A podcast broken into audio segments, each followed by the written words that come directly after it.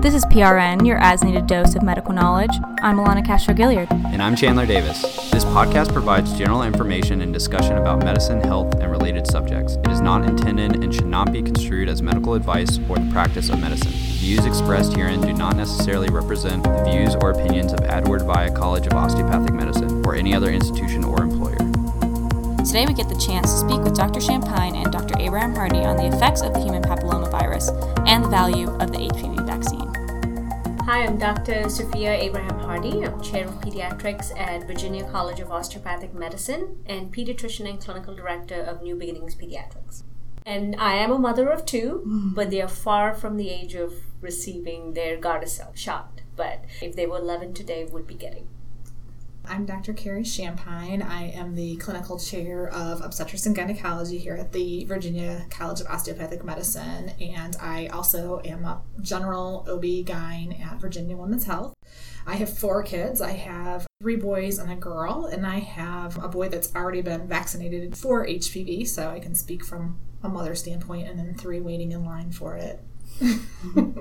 I'm going to leave this over to you guys, but what is HPV? So, great question. HPV is called the human papillomavirus. It is a virus. There's over 150 types of HPV, but about 75% of those cause what we call the common warts. So, like warts you get on your hand or foot or something like that. Out of those 150 types, there's only about 25% that are what we would consider mucosal warts. So, that I think is where your topic of interest is. That would be things oral, genital, that type of thing. It's a very common infection. It's estimated that there's currently 80 million people affected with it. Almost 14 million people are affected each year, making it the most common sexually transmitted infection. And it can have two effects. There's some types that will produce warts, so what we call genital warts, but there's also types that can cause cancer. And the cancers that we worry about with HPV are vulva, vaginal, penile, anus, and then oral pharyngeal. So, a very common virus that we see in a lot of patients. What is your experience, Dr. Abraham Hardy? So, as a pediatrician, fortunately, our kids transfer over to Dr. Champagne or any of the other obstetrician for their gyne or women's health care, and we highly encourage that. So, our experience is typically starting with the simple warts that we have on hand. Very common, different techniques to do to either over the counter products, and you will see a sea of options when you walk down Walmart, Target, CVS.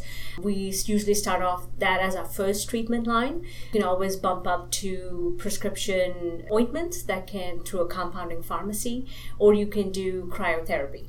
Uh, depending on the age of the child, depending on where the lesion is, how many on the body will determine the treatment option. But what we're here specifically for is talking about the HPV vaccine. So my experience with it is typically at 11 years of age when they come in for the 11 year checkup, and they all come in for 11 because that's the same year where they have to get their Tdap for middle school, right? So they all come in for that. So we have a captivated audience. So our job as a pediatrician is to push those vaccines and educate our patients as much as possible on either the misnomers, the uh, perceptions about these vaccines. Tdap is usually very easy because it's required for school. Others they get kicked out of school, right? So that's an easy thing. The other ones during that same time are meningococcal. And most people are scared of meningitis. If I, I scare them and I say, hey, this is an infection of your brain, nobody wants it, right? But HPV, there is a lot of kickback based on perceptions, and we can talk more into that. So my my biggest interaction with HPV starting off is it with my 11 year old girls and boys who come in for their well visit. So what I'm hearing is that both of you guys are very pro HPV vaccine. Yes. Um, what is kind of the importance or drive behind a lot of these organizations like the CDC recommend this vaccination so strongly? So, good question. I think the reason is because HPV is responsible for over 30,000 cases of cancer a year, about 12,000 in males, about 20,000, 19 to 20,000 in females specifically what we see in our office or what the reason we do pap smear screenings is cervical cancer. And cervical cancer there's about 12000 cases diagnosed a year. About 4000 of those women will die from cervical cancer. But the thing is there's precursors to the cancer. Um, hpv causes these abnormalities that we find in their cervix these abnormalities that we find on their vulva that are all from hpv and so if we could prevent women from getting this initial virus that causes these abnormalities that then lead to cancer we could eradicate over 30,000 cases of cancer a year. That's certainly a lot. So, from my perspective, it really does seem like it's something important to do. But I feel like, as a kid at least, it was only a young woman that got it, and a lot of people fought against it. In your minds, why can it be so controversial to talk about something that could be life saving? I think the biggest stigma with the HPV vaccine it is sexually transmitted, and that is the biggest barrier. When you come in at 11, no parent wants to accept or even fathom that their 11 year old is or can be sexually active in the future right? We all want to raise our perfect kids who we're going to shield them till they get married, they're going to be sexually active. But that is not the reality that we live in, right? So it's usually a barrier on the parents' part to acknowledge that, yes, this is a sexually transmitted disease. My child is not going to be sexually active. So hence, they don't need the shot because it's just extra vaccine that they really don't need. Or we hear, I will address that later. Like, I'll get that when they get older. But the key is getting the vaccination before you become sexually active. Your question about why girls got it, it's who it was studied in. So the original clinical trials were in girls from 19 to 25. Um, not until this actually new nine valent one came out um, was it approved in both men and women. And so now we protect against type 16, 18, 6, and 11, which is 80% of HPV cancers. And then they've also added types 31, 33, 45, 52, and 58. So that covers 90% of your HPV related cancers can be covered by this vaccination. But the, the whole reasoning for a woman getting is that's the population we studied in. And the other thing they looked at it was cost effectiveness. So if you're vaccinating every girl, do you need to vaccinate the boys? But because we're starting we see these lower vaccination rates in certain populations with hpv it's become necessary to vaccinate boys. And then also any boys that are having sexual relationship with other boys is going to be another population that we would miss if we only vaccinated girls. When I was studying public health as an undergraduate, one of the statistics was that most people will be affected by HPV at some point in their life, and that at my undergraduate institution, a very large percentage would have had HPV at this point already. There are so many people that are going to get this, but we're not vaccinating against it. But also, not three quarters of the people are being affected by it. So I think what you're, are you asking is that I could be one of the 85% of women that have it but never have any effects from it. So why does it yeah. matter? because there's no way to tell who's going to have be the affected person. I tell my patients, HPV does not care who you are. It does not care what your socioeconomic status is. It does not care if you're a male or female. It does not care how much money you have. It doesn't care about anything. When it decides to come out, you could be the person that gets the cancer. Um, you could be the person that gets the warts. And yeah, for sure, most of the population is going to be remain asymptomatic but we just don't know who is going to be the one that it activates into a cancer. And so it's important to potentially vaccinate everybody. Does it fall in the same line of herd immunity? Yeah, so there is herd immunity with HPV, and I could not tell you what percentage has to be vaccinated, but that's why they started studying it in boys because we were not getting to that in females by just vaccinating females alone. And how does it show up in men then? Because I think that that's a big question that a lot of my male peers have. So I think with men, typically, obviously, they don't get cervical cancer, they don't get vulval cancer because they don't have those parts, right? But they can certainly get penile cancer, uh, which exists. Now, uh, obviously, the percentage is much less than cervical cancer, but again, there is a set screening tool for cervical cancer. There isn't like a swab for penile cancer, right? So it all comes down to a physical exam that a family physician or an internist that would do to get an accurate screening, right? So I think that's why probably our numbers we have such a set screening process and that's why we know the numbers for cervical cancer. You if you're involved in oral sex, you can get oral mucosal cancers as well. So that is fair game. Again, exactly as Dr. Champagne said, you could be male, female. If you got the virus at some point, it can have potential to cause cancer. I think it's an important question. So, according to the CDC, this last year, for every HPV caused 10,800 cases of cervical cancer, 300,000 women presented to the office with high grade cervical lesions. So, that's essentially precancer of the cervix. There's 800 cases of penile cancer a year, 3,300 of vulvar and vaginal cancer, 5,900 of anal cancer, and 12,900 of oral pharyngeal cancer. And again, 90% of those would have been preventable with the shot. Is there so. any other way that we can make this preventable? Like, what are, uh, is there any other kind of angle that we can come from that would make it preventable, or is the shot the end all be all for this? I think anytime with, with the virus, one thing, or any disease process, right? If you think about this is the only cancer out there that there is a prevention that you can get it and the chances of you getting it drop significantly, right? Breast cancer comes down to your exam, and that's assuming people go to the doctor or do self checks, right? So, this is one of the probably the only cancer that has a vaccine out for, right? So that's one thing. As far as targeting any other angle, I think it is the vaccine, right? Because you want to build your immunity as much as you can towards this virus. And that's the importance of getting it before you become sexually active, not once the virus is already in your system. It's before you even think about becoming sexually active.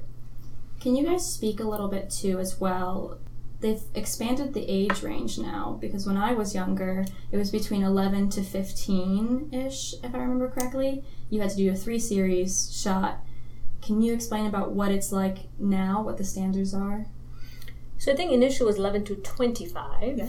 Um, if you obviously we targeted that 11 to 14 range, right? So initially everybody got a three dose series between 11 and 25 you got say you got it first today then you got it between one and two months and then you got it six months from the first dose. Now because again i think they're trying to make it more enticing for our younger population and i think there is research to back it up as far as the efficacy of those two shot series versus the three shot series. If you are less than 14 you need only two shots six months to 12 months apart the doses and they have just as much efficacy if done before you're 14 after 14 to 25, I guess now, or 45. 45 wow. you get the three shots here. Mm-hmm. Okay, I didn't realize that they had expanded it to such a large age range, which is great. There's kind of been this rise, I think everybody knows in the medical field, of this anti vaxxer movement.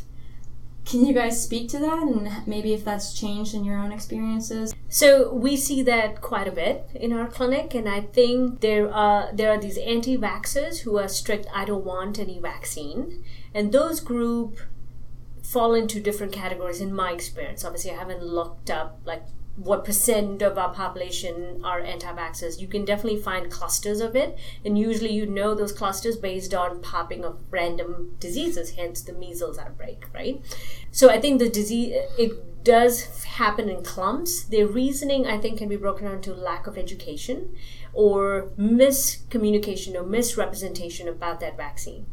And I think some people say religious preferences. And the last thing I put in a random category where they just don't want it, but they'll come up with any random excuse out there to not get a vaccine. Uh, my most ludicrous excuse was this was the government's ploy to keep track of us. And I had, as a pediatrician, I had nothing to rebuttal that with. I was like, no, I, I think if the government wants to keep track of you, there are easier ways to do that than putting a vaccine in your kids. So, I mean, the realm of excuses vary, but I think my personal experience has been miscommunication, misrepresentation of the vaccine. Majority of the time, I can flip parents over to getting the vaccine by just educating and answering their questions and showing them pictures of, hey, this was what will happen to your kid. Are you okay with these risks? Because if you're okay as death as one of the risks, don't get the vaccine. As a parent, as a mother, I would not want that risk, right? If there's something to protect your child, why wouldn't you give them the vaccine? Now, one thing they say, well, it's not 100% anyway right? Like chickenpox, for example, right? But we have also come through a stage where my parents would say when one person got chickenpox, all the kids went over to play. So they would all get the chickenpox and build immunity. And yes, certain disease processes, you build the best immunity by actually getting the disease process. But if you look at the burden on the family, uh, parents taking off, assuming no complications come from the disease process right? You there are complications from the flu. Yes majority of healthy people can survive the flu. Other than missing work and laying in bed and losing a couple of pounds you will survive. But there have been perfectly healthy people die from the flu. If you are okay with that risk don't get the shot right? So i think education has been my best way to actually change minds and get them vaccinated. Another thing, other than the anti vaxxers, I think I don't know if they fall in this category or how they would consider, they don't consider them anti vaxxers, but they are altered schedule people. And there are many books and schedules out there. Obviously, as a pediatrician in our clinic at New Beginnings, we do follow the CDC immunization schedule, maintaining that spacing. As a pediatrician, obviously, I'll take an altered schedule as opposed to no vaccine, right? So we do work with our pa- parents and the patients to get them vaccinated in their schedule, but we do have an immunization policy. So we expect all our kids to be vaccinated six months from the time when the CDC says they're due. So from in my the education in my office takes a slightly different um, course, and a lot of times the problem I have is if they haven't had HPV, they're already sexually active and I have no way to test them to see if they have HPV and what type of HPV they have, which is probably the more important part of HPV is I can't just do a test until if you have it. We got to wait and see if anything happens on your pap smear.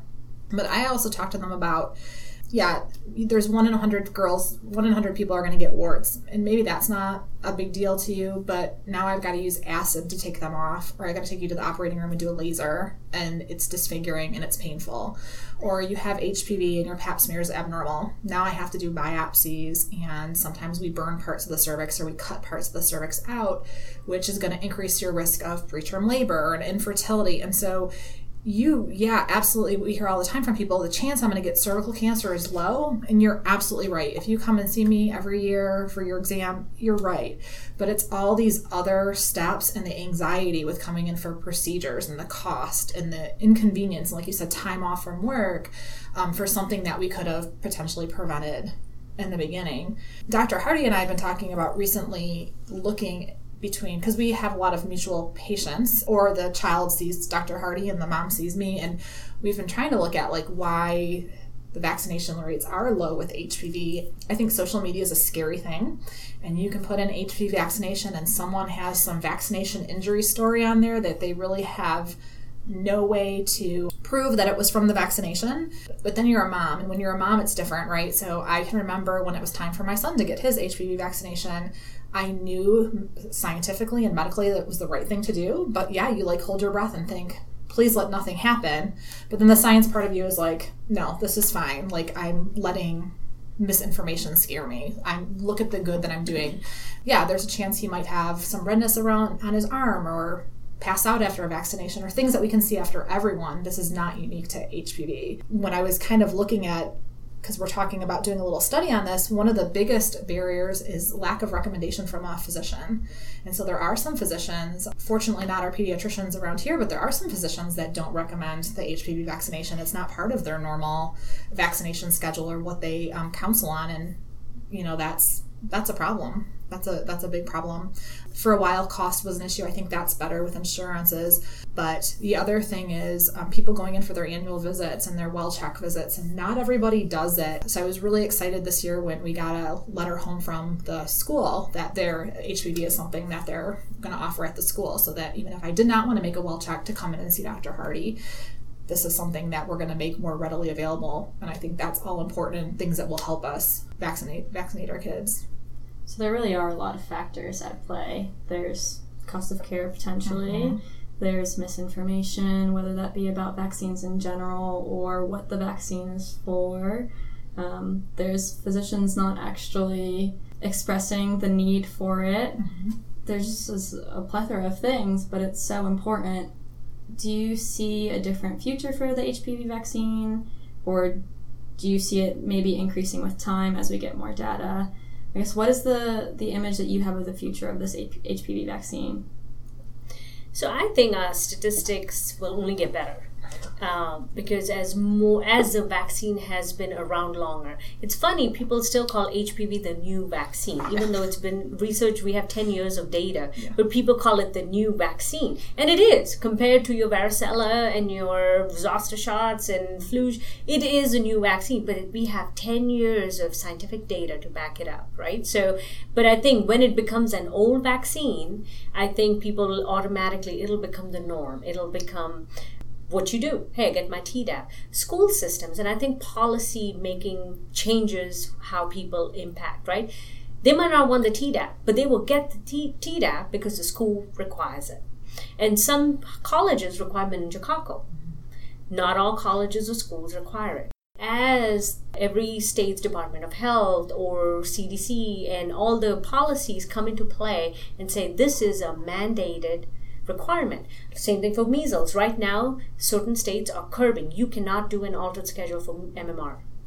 It took a measles outbreak to get there, right? But people are realizing that, hey, there, it is a cause and effect, right? So I think as more policies take into impact, not so much mandating, but saying, hey, if you need to come here, you need to do it, right? And I think more, and they'll see, hey, I didn't have any side effects, or I tolerated the vaccine fine, right? And I think it will only get better. I agree. I think that there was a whole generation of people that didn't see any of these diseases, right? Like we didn't see measles, we didn't see chicken pox, and now I mean, here, whooping cough is a thing. You know, we have babies getting whooping cough, and we see all these stories on the news of measles, and kids are coming with chicken pox. And I think now the public is going to start seeing wait a minute, these were things that I did not have to worry about, and suddenly I do. And I think then that will help then HPV become a little more accepted also. The other thing I've also noticed, I think our younger generation, the young adolescents, are becoming more proactive about their health. Very much more than when I look back when I was 11 or 20. I feel like the the younger patients now want to know what's happening in the doctor's office. I don't know if that's a change because of the generations versus a change in how medical schools are teaching young physicians. For example, when I have a patient, as long as they can talk and they can communicate, I try to get most of the history from the patient. Right? So, right at a young age, we're putting them responsible for their health. And I always have the parent chime in, you know, if there's a question they can't answer or they have a different opinion on something. But we give autonomy and I, maybe it's the osteopathic profession i don't know but that's the way in our clinic the kids are the main historians right? Um, so it's instilled in them that hey this is something that i have control over right? And if a child is as they become young adults and they're hearing about it in you know advertisements and commercials and social media they might look into it on their own And social media it's so easy. And they might come and ask us that question right? And we can have a discussion with the patient rather than trying to jump through the hurdles of the parent. Like i've had patients who wanted it and the parents were leery about it. Mm-hmm. But in the end she's the patient said i want it so i think that generational thing will also happen which will help our vaccination rates and my 13 year old has just told me that they are learning about it in school. So she had family life, and I asked her what they talked about, and HPV vaccination was one of them, and she could tell me how many types we can vaccinate against. Some of her facts were a little off, but I feel like they're doing a better job of having very real discussions with the kids about what can happen. And, you know, when you have sex and I think that's another thing is parents will tell me, well, my daughter's always going to make sure her partner has a condom condoms aren't going to fully protect against um, HPV. The only thing that's going to protect against it is if neither partner has had any exposure and they're only with each other. Um, otherwise, that's not going to protect. So I think the schools, and I only can speak for the public schools, are doing a good job of bringing this topic up too. And so my daughter actually asked me, did I have my HPV vaccination yet? So the answer was no, but she has an appointment. well, that's really good. It, it seems like it's something that we're coming at from a bunch of different angles, and I love the idea of health from a public health standpoint, you know. And so we're taking care of communities through the school system, through their medical care, and I really find that that's important. Mm-hmm. Did you guys have a chance to read those articles? So I read it a long time ago. Can you remember remind me what it was about? So the article was basically saying that in Mexico there was this this group of scientists that found a cure to HPV. And the gist of kind of what I got from it was that it was a very low cohort and in my age group at least it was really circulating like wow like there's a there's a cure to HPV but then when I started to look through the articles, I saw that I couldn't find the link or the actual study that was behind it.